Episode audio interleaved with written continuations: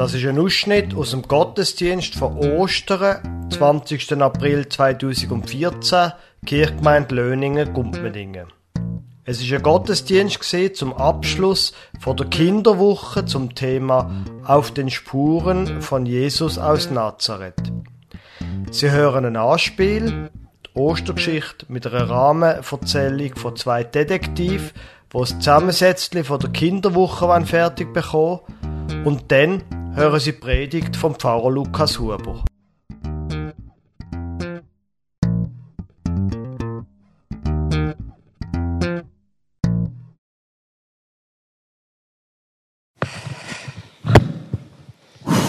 Bin ich froh, sind wir wieder da. Du, wir hätten doch nicht mitgehen mit dem Andreas und seinem Kollegen Philippus.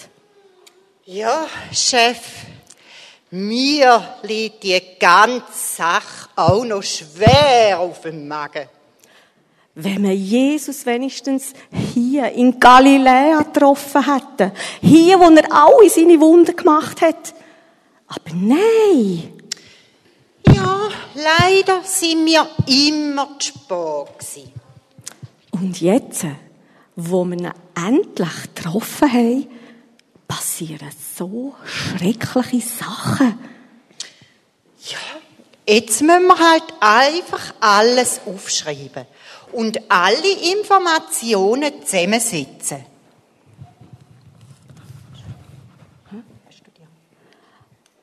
Aber hast du dir auch genug Informationen gemacht? Notizen?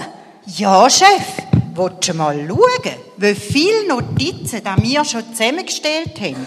Da, einen ganzen Block voll. Musst du mal schauen. Da zum Beispiel der gelähmte Mann, der geheilt worden ist. Oder da von diesen 5000 Menschen, die von 2 Fisch und 5 Brot satt worden sind.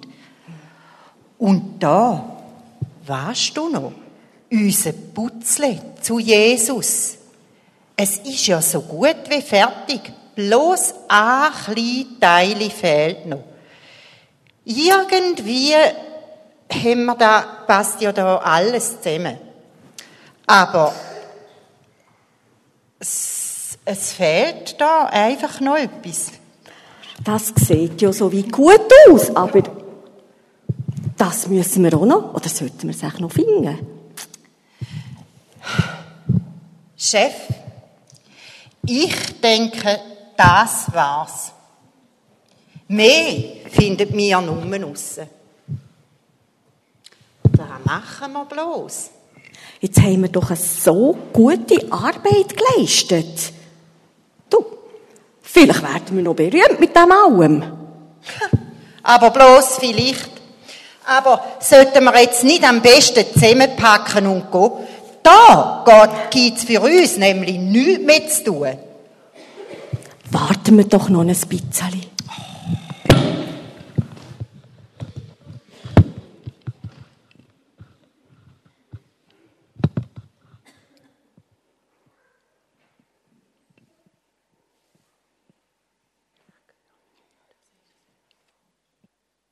Hörst du, Chef? Da kommt jemand.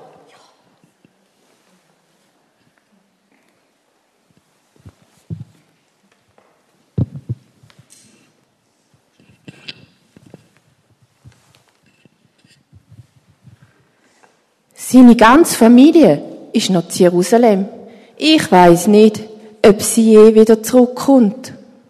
Also, die sind sicher froh, wenn sie ihre Arbeit als Zimmermann wieder aufnehmen können. Jesus ist tot, das wissen wir doch alle. Bei dem kommt sicher raus, genau wie beim Johannes dem Täufer. Nachdem der gestorben ist, hat gleich niemand mehr von ihm geredet. Das wird sicher bei dem Jesus auch nicht anders sein. Ich weiss nicht. Sie sagen, er sei der König der Juden. Ach, glaub doch die Geschichte nicht. Das sind doch nur so Wunschvorstellungen von seinen Freunden. Tatsachen sehen ganz anders aus. Aber vielleicht könnte es ja doch wahr sein, dass er von den Toten auferstanden ist. Er hat so vielen Menschen geholfen. Er hat Blinde wieder sehend gemacht, Lahme haben wieder laufen. Er hat so viele Menschen geheilt. Und wenn er wirklich der Messias ist, der von Gott versprochene Retter, dann ist alles möglich. Ja, so. Wenn er wieder lebt, dann kommt er ja sicher irgendwann in unser Dorf. Und dann sehe ich es ja dann. Aber einfach so glaube ich also so ein Märchen nicht. Du, Miriam, schau mal, wer da kommt. Mein Bruder, der Kleopas. Shalom. Shalom. Schön, mal wieder da zu sein. Ist es wahr, was man hört? Ist Jesus wirklich wieder auferstanden? Ja, ich würde es euch gerne erzählen. Habt ihr ein bisschen Zeit? Also ich glaube, so ein Märchen nicht einfach so. Kleopas, du musst uns unbedingt erzählen, was passiert ist. Ich bin so gespannt, um alles zu hören. Gut, komm. Wir sitzen hier ein bisschen im Schatten. Ja, also mich interessiert das nicht so. Ich gang. Tschüss miteinander. Ja, wo soll ich anfangen?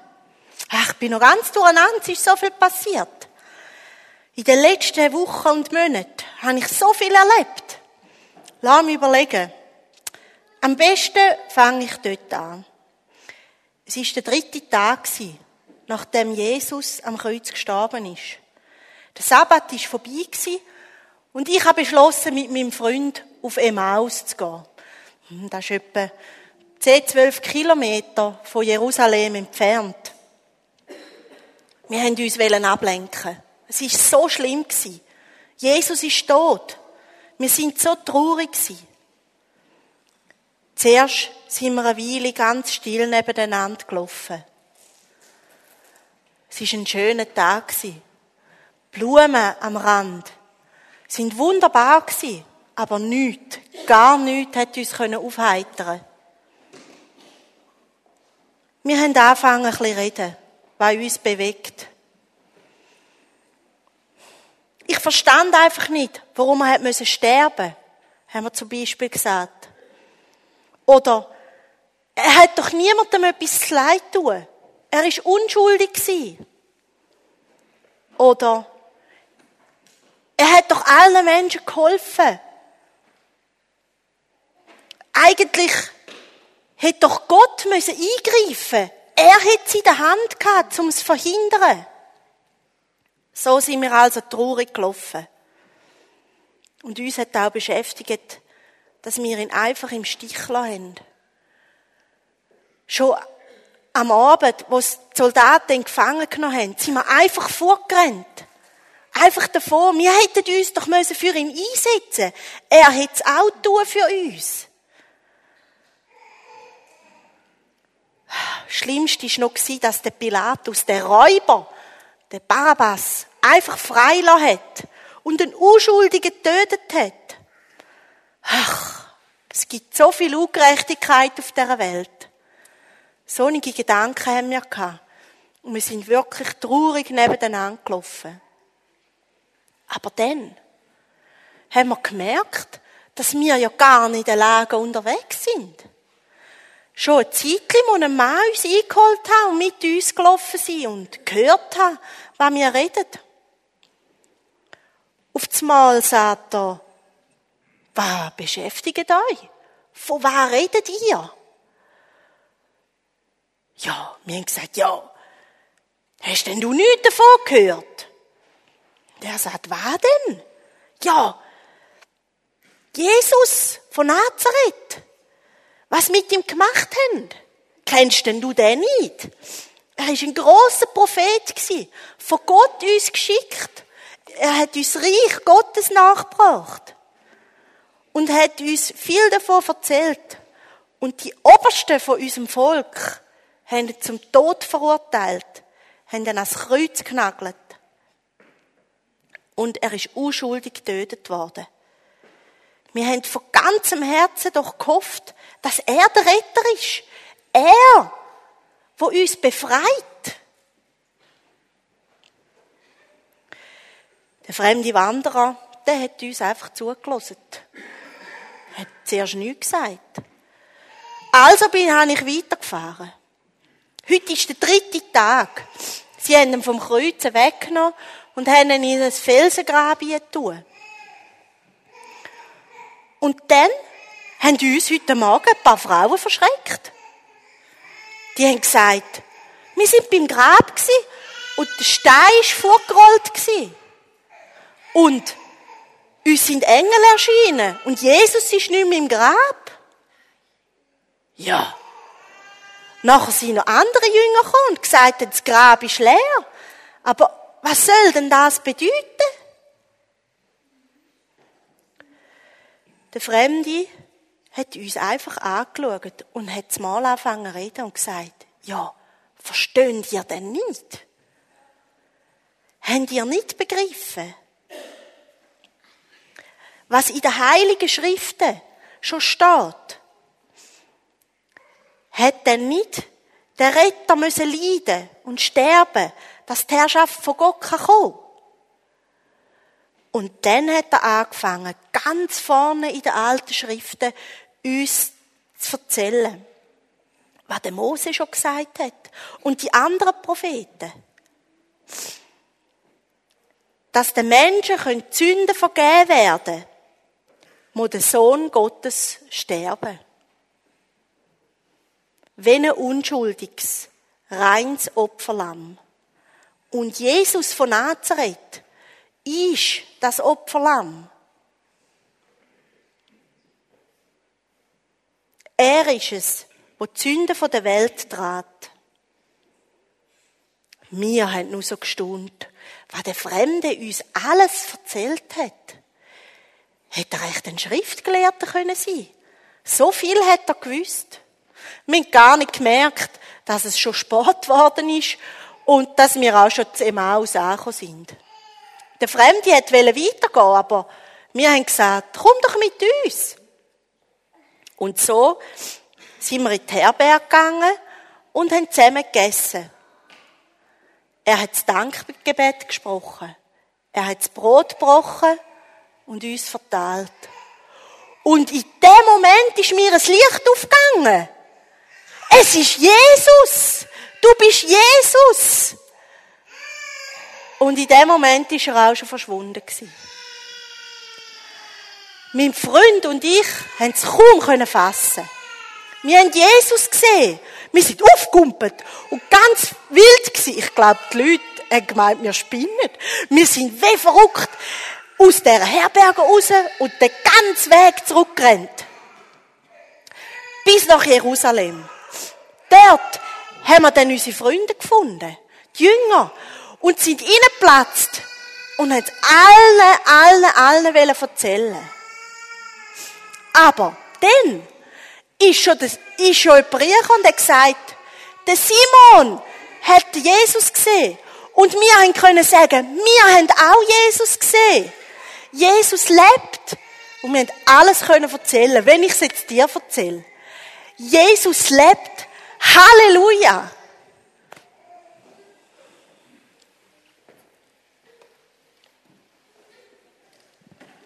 Pfiffig, hast du auch nur Notizen gemacht? Jawohl, Chef. Wie immer. Geht da weg.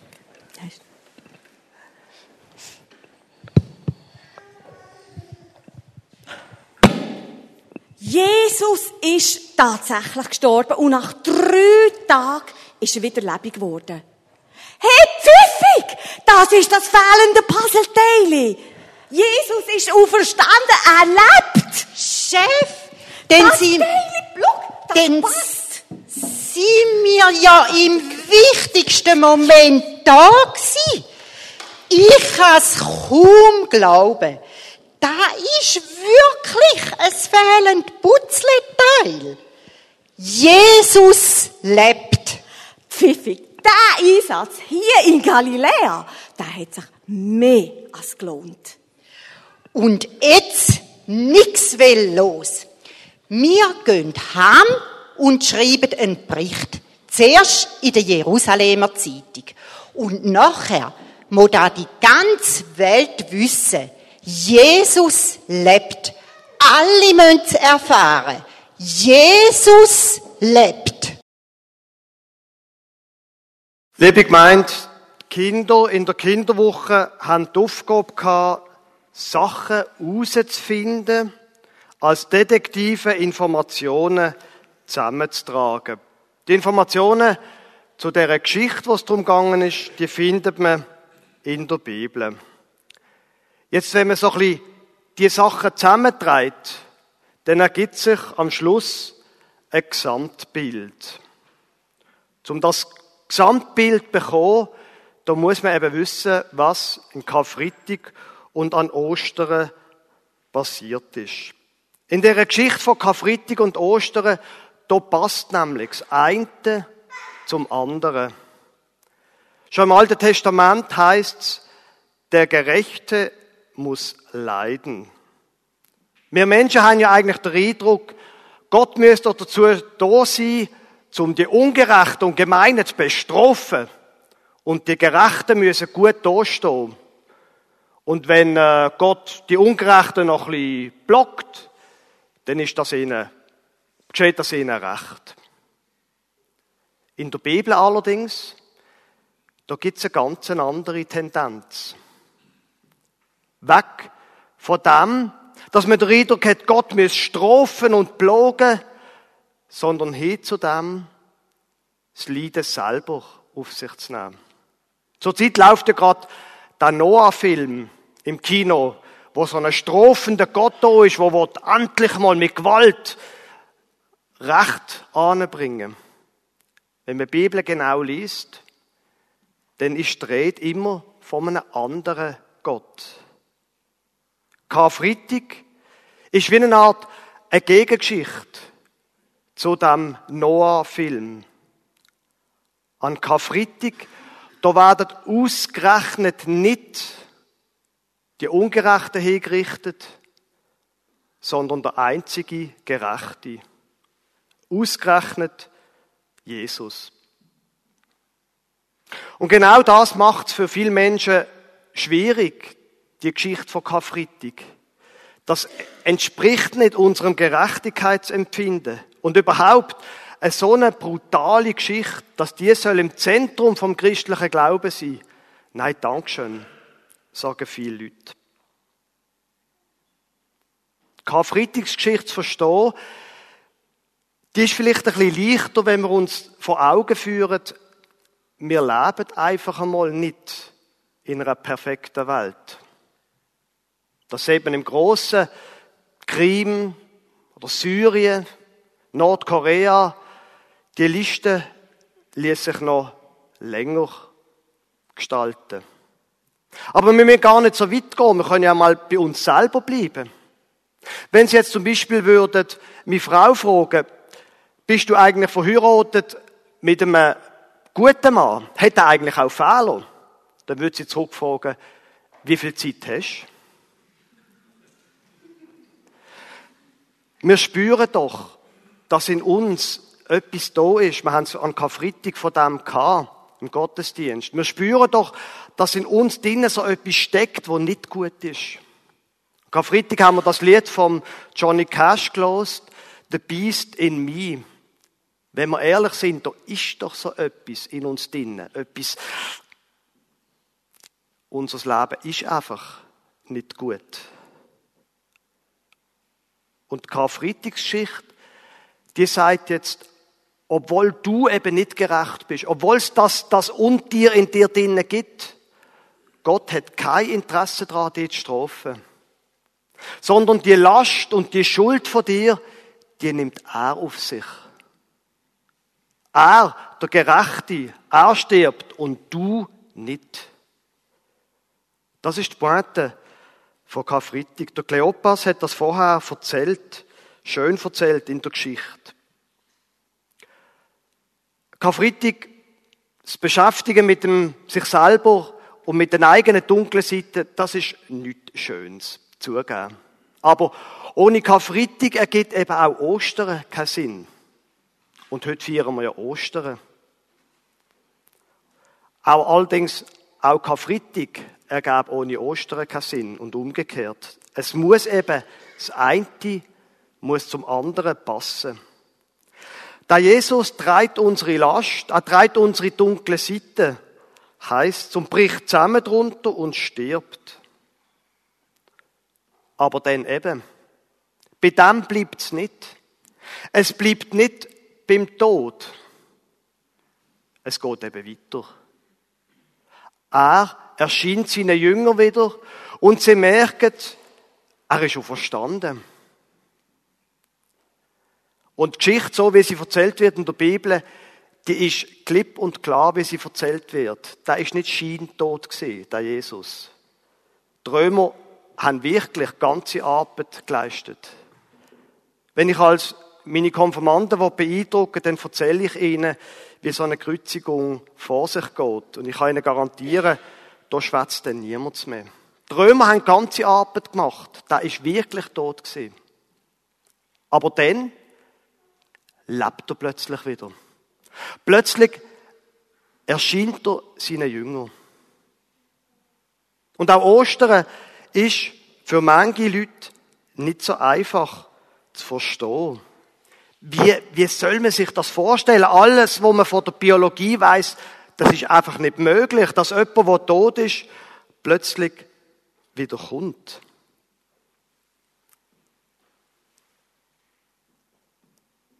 In dieser Geschichte vorher, in dieser Geschichte von Emmaus, da wird, glaube ich, schön erklärt, wie man trotzdem Ostern kann zu einem ganzen Bild vereinigen. Es ist biologisch unmöglich, aber das ist ja die Pointe von einem Wunder. Aber wirklich begriffen kann man die Geschichte von Ostern nur, wenn man sich auf den Weg macht. Wie die beiden Freunde, die sich auf den Weg gemacht haben nach Emmaus und dort unterwegs. Dort sind sie Jesus begegnet. Die Ostergeschichte und die Karfreitaggeschichte ist nichts, wo man im Sofa hinsitzen und sich das überlegen kann, das sein, kann das nicht sein. Etwas mit Gott erleben kann man nur, wenn man sich auf den Weg macht mit ihm. Und wenn man dann mit ihm im Gespräch ist, man nennt das auch Gebet, wenn man mit ihm im Gespräch ist, dann braucht es noch das Zweite, was die beiden Männer auf dem Weg nach Emmaus gemacht haben. Wo es langsam hat eindunkeln, haben sie gesagt, hey Jesus, es wird langsam dunkel, tu doch mit uns noch das Nachtessen. Ich lade dich ein an meinen Esstisch. Ich lade dich ein dort, wo ich Nahrung zu mir nehme, dort, wo ich davon lebe. Jesus, sei bei mir. Bleib bei mir ist der zweite Schritt, der nötig ist. Und wenn die Geschichte von Karfreitag und von Ostern dann einen Sinn macht, dann geht es darum, das, was wir falsch machen, das, was schief geht, das hat nicht das letzte Wort in unserem Leben. Gott möchte, dass wir leben. Er will uns ins Leben führen. Er will, dass wir eine Zukunft haben. Für das hat er sein Leben gegeben. Amen.